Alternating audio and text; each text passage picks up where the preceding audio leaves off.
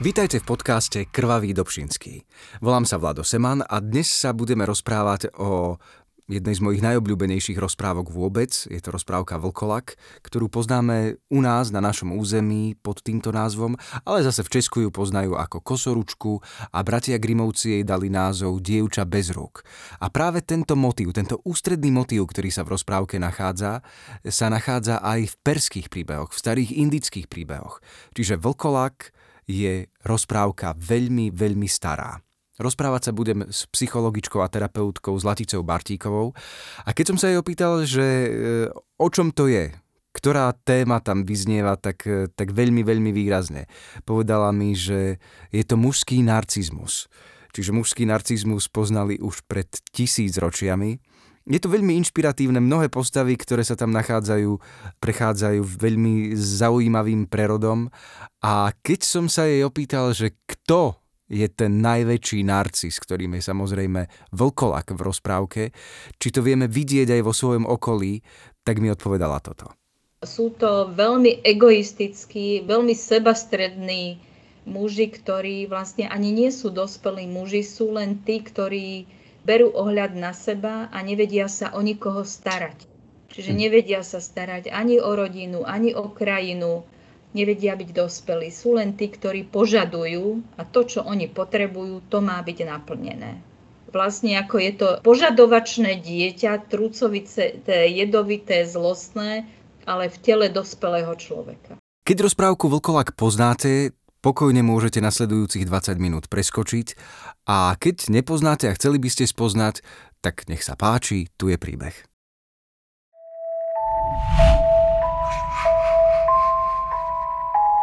V hustej tmavej hore býval jeden vlkolak a mal pri sebe tri céry. Najmladšia z nich bola veľmi utešená.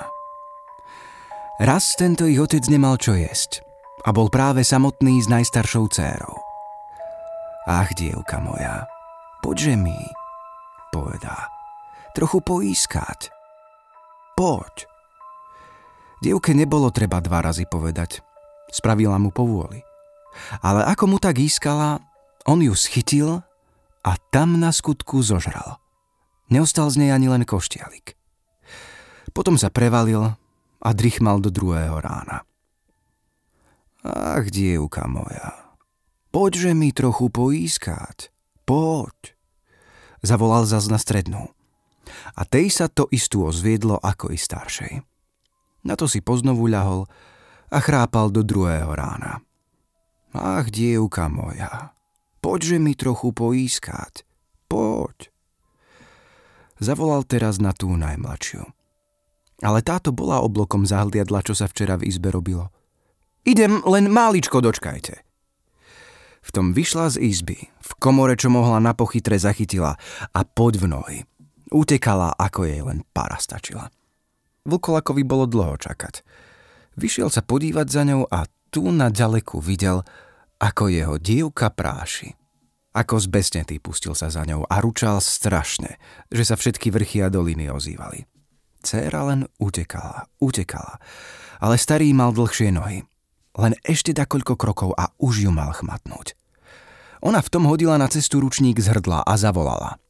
Nedohoníš ma, nedohoníš, kým tento ručník neroztrháš, nevystrapkáš, nespradieš, neutkáš a znovu neušieš. A zase len utekala. Vlkolak ručník roztrhal, vystrapkal, popriadol, potkal aj ušil a na všetko mu nebolo treba ani pol hodina. Potom sa poznovu chytil skokom a už jej bol za petami. Nedohoníš ma, nedohoníš, kým túto kamžu neroztrháš, nevystrapkáš, nespradieš, neutkáš a znovu neušieš. Zavolala dievka. A vlkolak pod polhodinou so všetkým bol hotový a zase ju len doháňal. Tu ona zhodila rub, potom kamizoľ, potom oplecko a napokon košeľu. A kým len mala čo zo seba metať, dohoniť ju nemohol. Ale neborká bola už ako ju pán Boh na svet dal a teraz si musela inak spomáhať. Práve ho počula zase zďaleka za sebou jachtať, keď dobehla na jednu lúku a tu našťastie stálo sto kôp sena. Ona v strachu šuch skryla sa do tej najmenšej kopy. Vukolak pribehne, obzerá sa na všetky strany a keď ju nikde nemohol vyzrieť, od jedu začal tie kopy burtať a rozmetal ich všetky. Len tú ostatnú nechal tak. Myslel si, keď jej v tých 99 niet, už ani v tej ostatnej nebude. Ale počkaj, povedá. Veď sa mi ho ty ešte raz dostaneš do mojich rúk. Ešte raz strašne zaklial a vrátil sa nazad. Tá v tej kope ukrčená len čušala. Bála sa jej len vykuknúť. To tak trvalo dva dni, dve noci. Od smedu a hladu dobre už tam nezahynula. Svitlo tretie ráno. Tu si mladý kráľ vyšiel na poľovačku a vzal so sebou dakoľko hodných strelcov a dobrých kopovov. Po poľovačke sa rozložili práve na tej lúke, že si trochu zaobedujú. Poľovníci si chutne ujedali a upíjali a aj psom sa došlo po kúse pečienky. Mal ten kráľ so sebou aj jedného malého psíčka. Tento, čo mu raz mesa vrhli, nezožral, ale odbehol s ním preč a čo si kam si prišiel zase ku kráľovi. Mrtkal chvostíkom a skúčal, aby mu zazdali. Kráľ mu vrhol hodný kus postruhníka, ale aj s tým spravil tak. A po chvíli pribehol zas s prázdnym piskom. Kráľovi to bolo divno, lebo ešte nikdy toľko naraz nezožral. Dajte, že, povedá, dajte, že pozor. Dám tomuto psíkovi kus mesa. Čo s ním bude robiť? Či on ho da kde nenosí? Psík uchytí kus mesa a beží k sennej kope a tý všade za ním. Vidia, že sa dnu vtiahol a zazvon vyšiel. Idú pozrieť a tu nájdu ukrčenú dievča. Hej, najjasnejší kráľ, zavolá jeden. Veru ten psík naozaj nosil to meso, ani by ste nepomysleli kde. Tam hľa do tej kopy jednému dievčaťu. Ešte že čo, povie kráľ a hneď sa sám zobral k tej kope. Poď von, zavolá na ňu kráľ. Ticho, ona ani slova. Poď von, zavolá strmšie. Bo hneď do teba strelím. Veď by som išla, ohlási sa z kopy. Ale sa hambím. Dajte mi dáku šatu, aby som sa mohla prikryť. On jej dal doniesť svoj kepeň a ako sa do toho ukrútila, vyšla von z tej kopy. Kráľovi sa to švárno dievča na prvý pohľad zapáčilo. Hneď poslal domov pre zlatý koč a ona za ten čas musela vyrozprávať, kto je, čo je a ako sa jej vodilo. Ešte ani dobre nedorozprávala. Prihrmel zlatý koč so šiestimi paripami. Kráľ posadil dievča k sebe a leteli cválom do paláca. Tu len čo zosadli, dali jej hneď doniesť tie najkrajšie šaty. Švárno dievča sa pekne poumýva, pozapletá vlasy, oblečie sa do tých šiat a potom sa ukáže kráľovi. Boskáva mu ruky a ďakuje za tie pekné šaty. On ako ju tak pristrojenú videl, ešte sto ráz väč by sa mu zapáčila. A hneď sa okolo nej mal, že si ju chce vziať za ženu. Na to sa dievča zapálilo ako rúža a nechcelo o tom ani počuť. Ach, vy ste kráľ a ja som len chudobnú dievča. Kdeže by ja mohla za vás ísť? Ale kráľ všakovak okolo nej, my s peknými rečmi i zle nedobre. Neprestal ju prehovárať Neprestal sa jej prosiť dovtedy, až jej slzy v očiach začali ihrať. No dobre, povie k pokonu. Nech bude po vašej vôli, ale mi skorej sľúbte, že nikdy vo vašom zámku žobráka neprenocujete. Kráľ jej to vďačne prislúbil a tak boli svoj. Žili oni medzi sebou pekne, ani hádam už nemohlo byť krajšie. A čo viac, v rok na to porodila kráľovná dve utešené deti, chlapčeká a dievčatko. Otec im bol rád ako dvom vlastným očiam a nebol by ich dal za svoje celvú kráľovstvo. Raz večer bola už tma. Tu von sa strašne blízkalo a hrmelo na všetky strany a dážď sa lial ako skupy. V tejto slote pritrieskal sa do paláca jeden žobrák a prosil sa veľmi, aby mu preboha dali prenocovať, trebárs len v kúte pod metlou. Ako to kráľovná počula, chcela ho dať vyhnať, ale kráľ jej povedal, že či by taká bola a nezmilovala sa nad biedným žobráčikom. A či si už zabudol, čo si mi slúbil, že neprenocuješ žiadného žobráka? Spýtala sa kráľovna. Zabudol, nezabudol, povie namrzený kráľ. Ale či nevidíš, že je už noc a v tej slote, kdeže by už išiel ďalej? Kráľovná, aby sa muž nepohneval, dala pokoj a žobrák dostal povolenie prenocovať. Ukrčil sa v kútiku pod metlou A po chvíli sa uložili aj všetci domáci. Príde polnoc. Tu starý žobrák vstane, vkradne sa do svetlice, kde kráľovná s dvoma deťmi spala, vytiahne ostrý nôž a nebožiatkam deťom hrdielka popodrezáva. Nôž strčí pod hlavnicu kráľovnej a zase sa potichučku vykradne do svojho kúta. Ráno sa kráľovná prebudí. Samo prvú jej bolo na kolísku pozrieť a tu vidí nebožiatka deti v krvi. Od veľkého ľaku skríkla a na ten krik pospolu sa zbehli všetci. Tu hneď každý na žobráka myslel, že to druhý nemohol spraviť a začali ho zle nedobre obracať, ale ten sa moc nestával. Ach, ja som sa ani z miesta nepohol a nemám pri sebe ani len nožíka. Keď neveríte, prezrite ma od hlavy po pety ale len treba dobre všade hľadať, musí sa pri komtom dáky znak nájsť.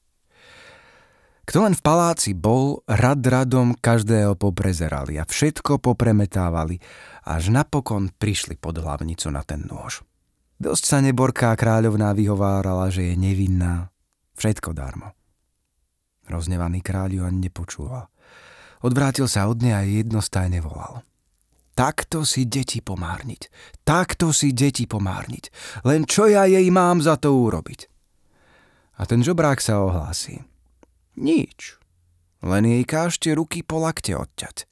Tie deti jej treba v plachte na chrbát priviazať a potom ju dajte mne do moci. Ja budem vedieť, čo mám s ňou urobiť. Roznevaný kráľ privolil na to. A ten zlostník hnal neborku pred sebou, až ju priviedol na vysokú zápoľu a tam už mal prichystanú taliku. Ale si mi ho tu.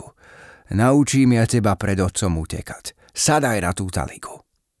Neborka len teraz poznala po hlase, že je vo vlkolackých rukách. Ach, otec, zmilujte sa, darujte mi život. Prosila sa biedna dcéra spínala k nebu okypcené ruky. Veď sa ti ja zmilujem naraz. Už som ti povedal, sadaj. Ale sa ona vyhovárala. Ach, vedia, neznám, ako vy to chcete. Keby ste mi skorej ukázali. Vlkolak sa vyteperil hore. Takto si, sadni. A ona v tom postrčila nohou taligu, taliga letela dolu zápoľou a vlkolak sa po skalách celý dodrúskal. Nevoľná mať s dietkami v plachetke pobrala sa plačúci svetom, kde ju dve oči viedli. Chodila dlho semi tam, až prišla na jednu lúku. Naprostred tej lúky bola studnička a pri studničke stál jeden staručičký človečik. Podajže mi, dievka moja, trochu vody podaj, povie ten staručký. Ach, akože vám podám, veď vidíte, že mám ruky len po lakte. Lenže probuj a zda len dák budeš môcť. Ona sa nachýlila k studničke a tu vidí svoje odťaté ruky a ako kýptiky do vody zamočila, hneď sa jej ruky pekne spolu zrástli. Potom ten staručký zamočil prst do tej studničky. Podrel podrezané hrdielca dietkam a tie na skutku ožili. No a teraz choď do tejto hory. Tam prídeš k jednému domčeku, v tom domčeku nájdeš všetko, čo vám bude treba. A môžeš tam s tvojimi deťmi bývať. Ona sa tomu staručkému pekne poďakovala. Šla tou horou k tomu domčeku a tam sa v ňom usadili. Deti rástli a matka ich vyúčala. Boli to i pekné, i múdre deti. Znali dobre aj čítať, aj písať a matke si hneď pri jednom, hneď pri druhom pomáhali. Kráľ, od tých čias, ako sa to nešťastie stalo, bol vždy smutný a oči mu neobskínali od slz. Raz, aby si myšlienky z hlavy vyrazil, vybral sa na poľovačku s jedným mládencom. Ale ako tak poľujú, stratili sa v hustej hore, že nevedeli, skadiel sa majú vrátiť a už sa bolo hodne zmrklo. Vidí, že nada jeden strom, povie kráľ. Či sa ti tak kde neukáže svetlo, bo na holej zemi nenaspíme. Mládenec sa vyškriabal na najvyšší strom. No či dažď vidíš? Opýtuje sa kráľ. Vidím, povedal. Vidím, svieti sa ako malá hviezdička. To musí byť ďaleko. No nič to, povie kráľ. Hodzaj ďaleko, len si dobre zachovaj, v ktorú stranu máme ísť, aby sme sa darmo netúlali. Po psoce, po biede, dostali sa k tomu domčeku. Otvorte málo, zaklopú na oblok. Matka bežala otvoriť a oni vošli do izby. Dobrý večer vám, gazdinká, poklonia sa poľovníci. Či by ste nám nedali trocha hospody? Prečože by sme nedali? povie na to ona. Dáme vďačne, len sa poskladajte. Ešte sa aj kus večierky nájde. Ona na prvý pohľad vedela, kto je. On ju ale nepoznal. Po večeri sa strojili na odpočinok. Kráľa uložila do postele. Sluhovi popravila na lavicu. Ona si pri kozúbku pod praslicu sadla a deti okolo nej z dvoch strán pýtali ju, aby im rozprávala pripoviedky. Ach, deti moje, vzdychla si zhlboka. Čože vám ja mám rozprávať? Veď vy ste sami pripoviedka po svete.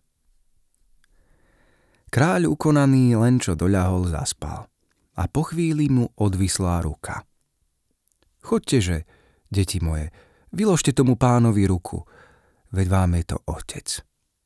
Dietky skočili hneď a zodvihli odvisnutú ruku. Ten na lavici to všetko počul a videl.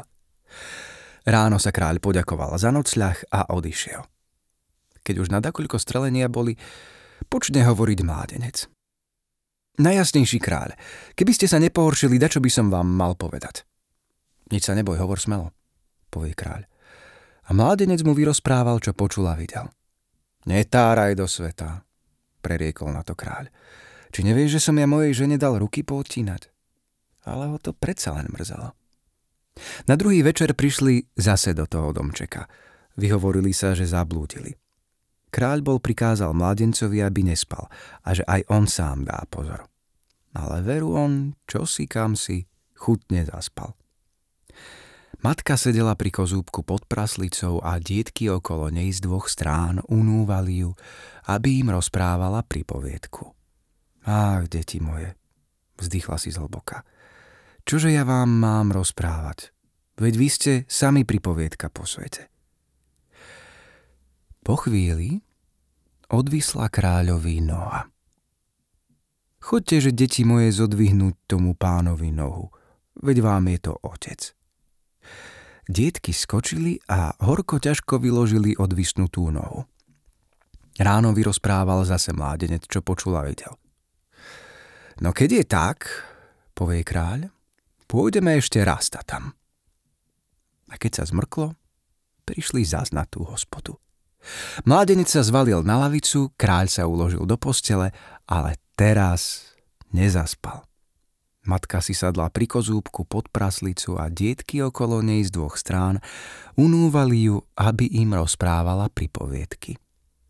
Ach, deti moje, čože ja vám mám rozprávať? Veď vy ste sami pripoviedka po svete. Po chvíli sa kráľ staval, ako by mu bola hlava odvisla.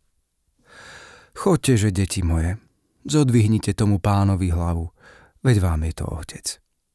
Dietky bežali k posteli, ale nejako nevládali zodvihnúť odvisnutú hlavu. To videla matka a šla im pomáhať. V tom ju kráľ objal, k srdcu pritisol a pritom preriekol. Ach, žena moja drahá, teraz ja vidím, že si bola nevinná a ja som ti ublížil. Skočil z postele a tu potom svoje krásne deti vyobímal, vyboskával – Tú noc len tam ešte pobudli, ale nezažmúrili oka. Kráľovná mužovi vyrozprávala pripoviedku o sebe a o svojich dietkach. Ráno prihrmel zlatý koč, na ktorom leteli do paláca. Tu im celé mesto vyšlo v ústrety a radosti nebolo konca kraja.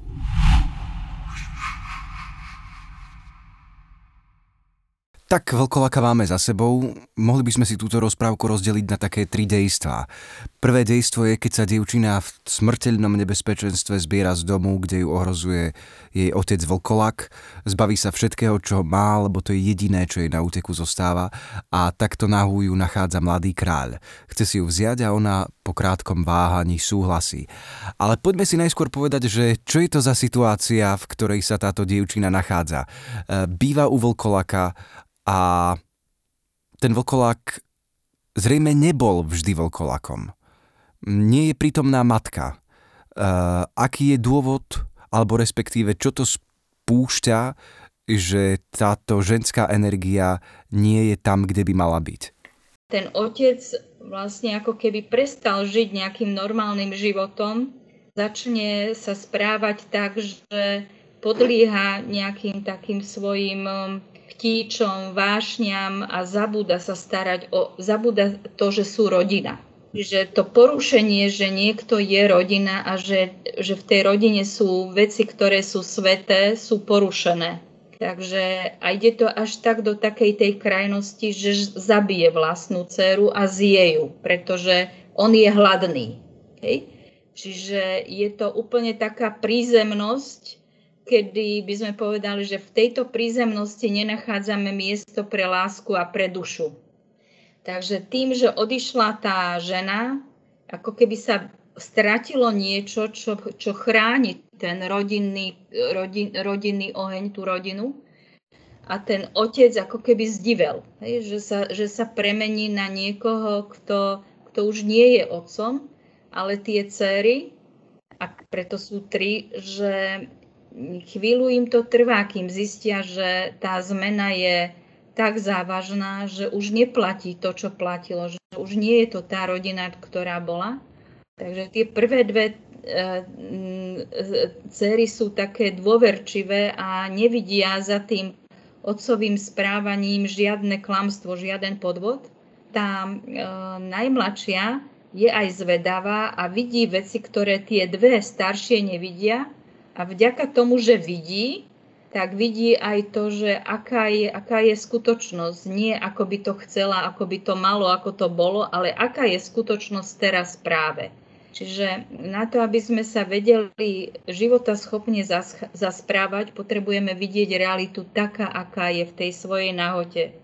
Tým, jak ona uteká z domu a jak zhadzuje zo seba veci, tak je to taká tá symbolika, že sa zbavuje všetkého toho, čo ju s tým domom a s tou rodinou zväzovalo a, a je znova nahá, tak ako sa narodila. Ako keby sa má znova šancu sa narodiť tak ako, ju, ako keď sa narodí dieťa, ktoré nemá nič, je, má, len, má len svoje telo.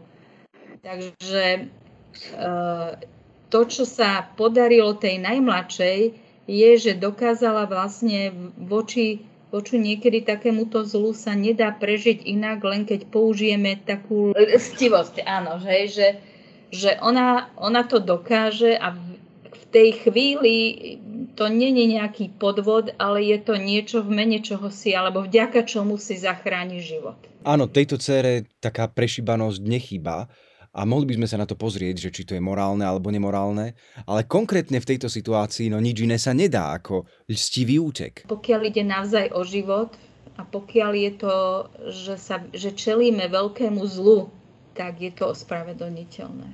Čo je to za tvora tento vlkolak? Aký je to človek? Kto sú títo vlkoláci? Je to človek, ktorý je ovládaný svojimi pudmi.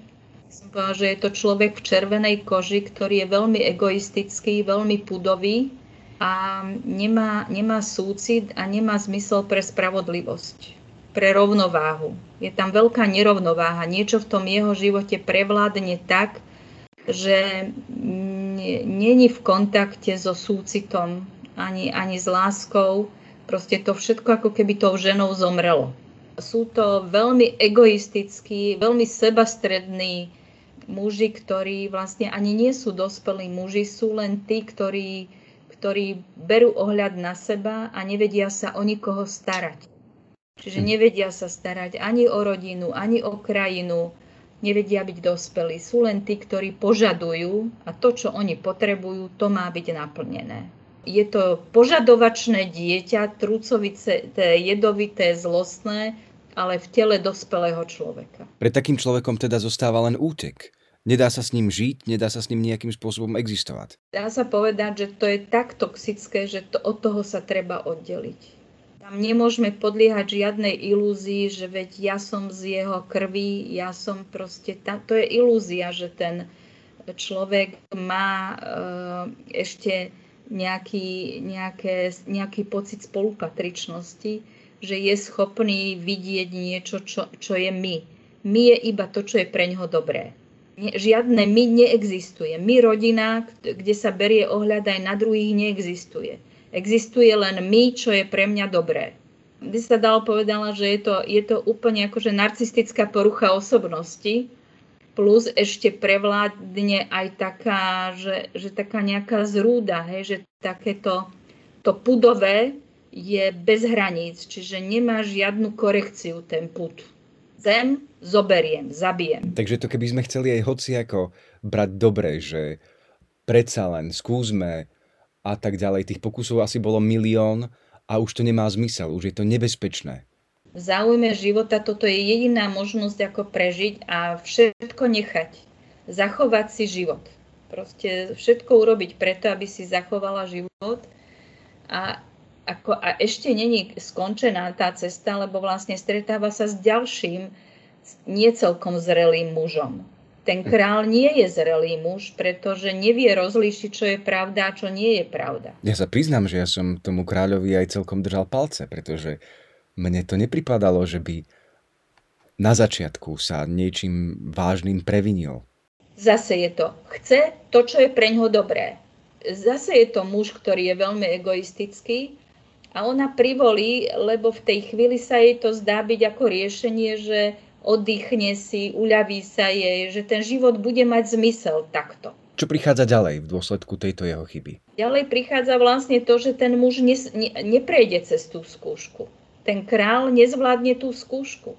Nedodrží slovo, neverí tej žene, nie je schopný počúvnuť tú intuíciu tej ženy, nerešpektuje tú ženu zase má len výhody z toho manželstva, má niekoho, koho môže milovať alebo kto ho miluje, má deti. A odrazu, keď príde niečo, kedy má sa, pre, má sa preukázať, či verí tej žene, tak nemá tú silu veriť tej žene. Odsúdi ju.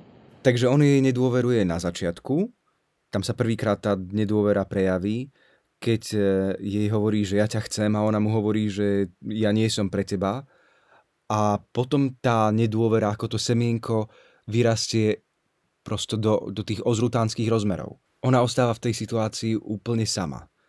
A to jeho slovo nedôvery má obrovské dôsledky.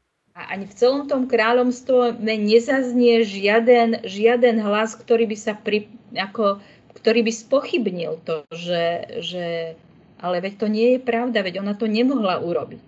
Kto je ten žobrák, ktorý prichádza? To je vlastne také, taká, takí e, ľudia, ktorí sú dotknutí, že nezvíťazili, mocenskí ľudia, tak nemajú zatiaľ pokoj, kým sa nepomstia. Čiže ten žobrák to je pomsta otca, ktorá prichádza vlastne. On potrebuje ešte potrestať tú dceru, že nezvíťazil, že ona ho prekabátila. A využije tu, že vyvolá súcit u iných ľudí, ale len za tú cenu, aby vlastne zase on zvíťazil, aby on zase mal navrh. On proste potrebuje byť tým, kto rozhoduje o živote svojich dcer. To sú možno tí ľudia, ktorí stále opakujú dokola, že ty nič a ja všetko. A navonok pre pozorovateľa to vyzerá naozaj tak, že tento si zaslúži súcit. Ale pritom pravda je niekde úplne inde. Áno, nikdy si nepriznajú, že sú egoistickí. Že to, čo podsúvajú, podsúvajú preto, lebo je to pre nich dobré. Mm-hmm. Hej? Že vlastne nik, chýba im empatia, chýba im schopnosť cítiť sa, nerozmýšľajú, čo je pre toho druhého dobré. Pre toho do, druhého je dobré to, čo je pre nich dobré. Čo sa stane ďalej? Prichádzajú tie najbrutálnejšie momenty v celej rozprávke aj to, že jej odseknú ruky, čiže vlastne urobia ju ako zneschopnia ju. Mhm. Priviažu jej tie deti na chrbát, ako keby mala s tým, čo neurobila, chodiť ako, ako, ako s hambou, ako niekto, ktorý má byť celý život e, poznačený. A prichádza vlastne k tomu, že ona musí odísť aj z tohto kráľovstva, lebo v tomto kráľovstve tiež nie je miesto preto, aby bolo vidieť pravdu. Ej, že tiež je tu je, v niečom je to, vidí sa to, čo sa chce a nie to, čo je skutočnosť. Lebo ten král je tiež len lovec, tiež sa chce mať dobre a menej myslí na tých druhých. To je nedospelý muž, rovnako nedospelý muž, ktorý je len očarený krásou a tá, to, že je schopný byť očarený, ho do určitej miery chráni. Ale len dovtedy, kým to zapada do jeho sveta. Veci sa dejú ďalej, ona je vyhnaná zo zámku, musí odísť a ísť z celého kráľovstva, ale stretáva sa s múdrym starcom. Prichádza vlastne do, na miesto, kde častokrát sa človek musí dostať do samoty, aby vlastne odrazu videl veci, ktoré, ktoré nevi, nevidel predtým. Takže stretne toho múdreho starca, lebo ho už môže vidieť. Ako nájde naozaj ľudí, ktorí jej chcú pomôcť. Alebo nájde niečo, čo jej pomáha. Dostane sa k zdroju, ktoré uzdravuje tú traumu. To človek, ktorý je takto, ktorému je zobrané všetká hodnota, je vlastne má, potrebuje strašne veľa sily, aby nepochyboval o, seba, o sebe. Čiže potrebuje uzdravujúce prostredie. A to uzdravujúce prostredie je príroda, kde znova vlastne máme pocit, že niekam patríme a že nás v tej prírode neohrozujú. Tá príroda nás neohrozuje, tá príroda nám pomáha, je liečivá, liečíme sa tam. A s tou liečbou prichádza aj tá duša. Ten starec predstavuje tú, tú múdrosť, tú dušu, ktorú te, s ktorou sa ona v tej prírode, v tom, tej samote je schopná stretnúť. Nemôže ho nájsť ani, na otcovom do, ani v otcovom dome, ani v kráľovskom dvore. Nemôže stretnúť tohto človeka. Hovoríme iba o reálnej prírode, alebo môže to byť trebárs aj niečo iné? všetko, čo je láskavé, čo má, nesie v sebe súcit, je uzdravujúce. Čiže to, čo e, berie ohľad, čo je spravodlivé, čo neublíži, e, je naozaj o tom, kde ty a ja vytvárame my a keď ty trpíš, tak trpím aj ja. To je uzdravujúce. Ona potrebuje niekde spočinúť, kde, kde sa môže e, vlastne tá trauma spracovať. Takže ona už nemá ani ani vlkolaka, už nemá šaty, ktorých sa zbavila dávno, nemá ani toho kráľoviča, je v podstate po prvýkrát vo svojom živote sama. So svojimi deťmi a má svoju silu, pretože žene dáva silu, keď sa má o koho starať a zároveň aj sa jej udialo veľa dobrých vecí v tom uzdravovaní. Eh, keď sa nám udejú veci, tak sa uzdravíme. Dobré veci, keď sa nám udejú, tak sa uzdravíme tej rozprávke sú to e, čarodejné veci. Hej, deti ožijú, ruky jej narastú, ale ten proces uzdravenia je ako keby sme znova boli sami sebou. Že máme znova svoju hodnotu, sme života schopní, máme to, čo nám do toho života patrilo a čo je našou hodnotou. A v tejto chvíli opäť prichádza Kráľovič. Áno, prichádza Kráľovič, ktorý ešte potrebuje stále pomocníka, lebo stále ešte nevidí čo vidieť má. Stále ešte nepočuje, čo počuť má. Namiesto toho, aby bol bdelý, tak spí. A padá mu noha, alebo padá mu ruka z lavice, padá mu noha z lavice. Hej? A ešte, že má toho sluhu, ktorý počuje. Kto je ten sluha? To je vlastne tá časť, že zase je, ešte ten kráľovič není úplný, lebo ten sluha je tá časť, ktorá je taká životaschopná. Čiže je to niekto, kto je naučený pracovať, žiť, slúžiť a ten král je naučený rozhodovať o veciach. Starajú sa o neho. V tej rozprávke je to rozdelené, ale ten človek, ten muž potrebuje nájsť aj toho, kto sa bude starať, aj toho, kto vlastne e, rozhoduje a kto nosí aj tú kráľovskú korunu. A vďaka čomu teda ten kráľ začne vidieť nakoniec? Nájde toho, toho sluhu, nájde v sebe. Vlastne ten, je to externalizovaný sluha, a potrebuje ho nájsť v sebe. Potrebuje toho sluhu mať v sebe. Alebo toho, toho priateľa, alebo ako ho nazveme. Čiže niekto, kto bol naučený žiť obyčajný život a vidieť realitu. Nie kráľovský život, nemať okolo seba sluhov, ale kto si vedel na chlieb zarobiť sám. Vedel žiť život a vedel, vedel ako, ako, o čom je život. Ako kráľovia ešte nemusia vedieť, o čom je život. Čo prežíva kráľ? Akou zmenou prechádza? Ako sa vyvíja? Zase je to len miesto, kde môže si oddychnúť. Mm-hmm. On ju nevidí ako ženu, nevidí ju ako vďaka, vďaka niekomu, komu kto im pom- komu k tomu pomôže prežiť, nevidí jej deti. Hej. Je zahľadený do seba, len si potrebuje oddychnúť, lebo on je unavený a stratil sa v lese. Je kráľ na začiatku a na tomto konci jeden a ten istý človek? Môže to byť jeden a ten istý človek? Áno, je ten istý človek, akurát nájde tú časť, ktorú potrebuje nájsť ktorá potrebuje byť v ňom oživená. Ale v realite to môže pokojne vyzerať aj tak, že ten kráľ ostane v tom svojom kráľovstve a v tom svojom smutku a za ženou v tom lese príde nejaký úplne iný kráľ. Potom je otázne, že, otázne, či ten kráľ dozreje pri inej žene.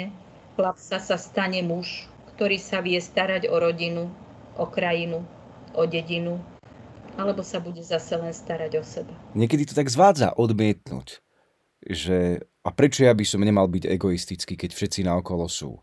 Ale tieto archetypy nám ponúkajú ako keby takú správnu cestu, že kráčaj takto a budeš šťastný, bude dobré.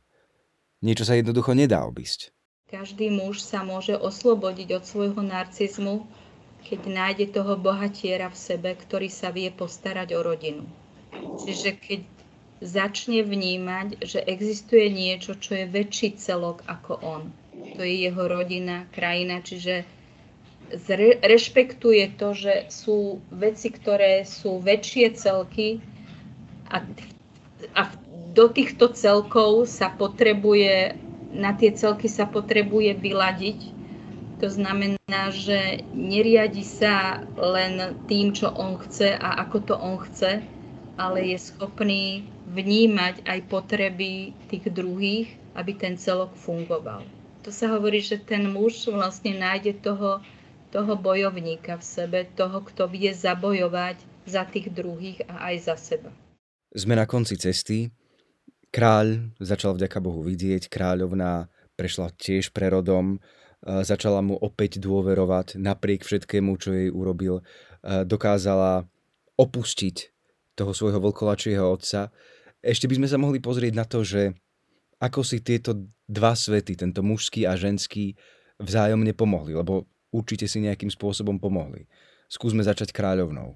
Učí tých, e, alebo toho kráľa, učí určitej citlivosti a to, akej tej dôvere, alebo teda skúša ho v tom, že do akej miery je schopný ešte e, sa poučiť a dôverovať a vidieť veci aj vďaka cez tú ženskú intuíciu.